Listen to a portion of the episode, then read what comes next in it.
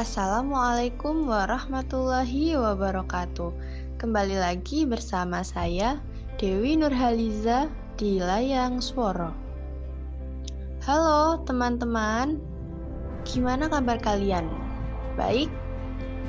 Dewi harap kalian semua baik-baik saja ya.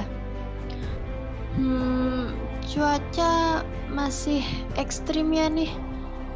Oke, jaga kesehatan diri yang kuliah offline ataupun online tetap semangat.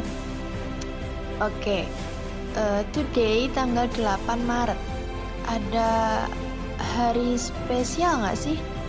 Kalian tahu? Ah lama, langsung aja aku kasih tahu nih. Hari ini kita memperingati Hari Wanita Sedunia. Mana nih kamu wanita? Ada yang tahu sejarahnya nggak?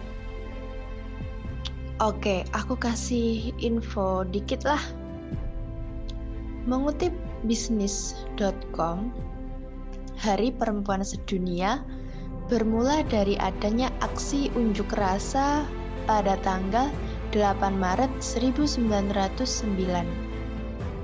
Kemudian, pada 1911, Hari Perempuan Sedunia mulai diperingati dengan menyoroti nilai sosial, budaya, ekonomi, dan politik perempuan.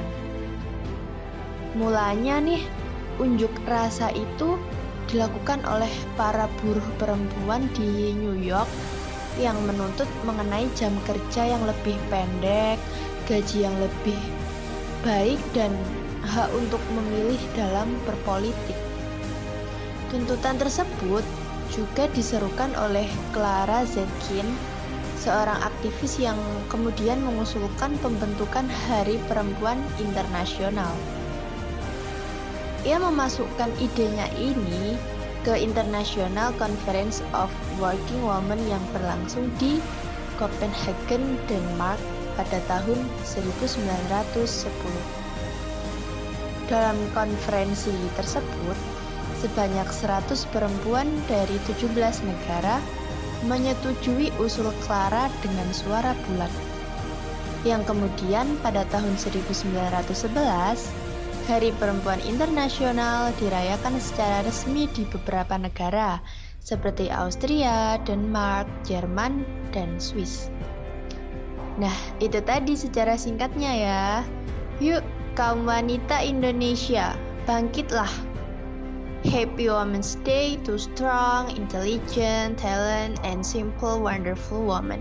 Don't ever forget then that you are loved and appreciated. Wassalamualaikum warahmatullahi wabarakatuh.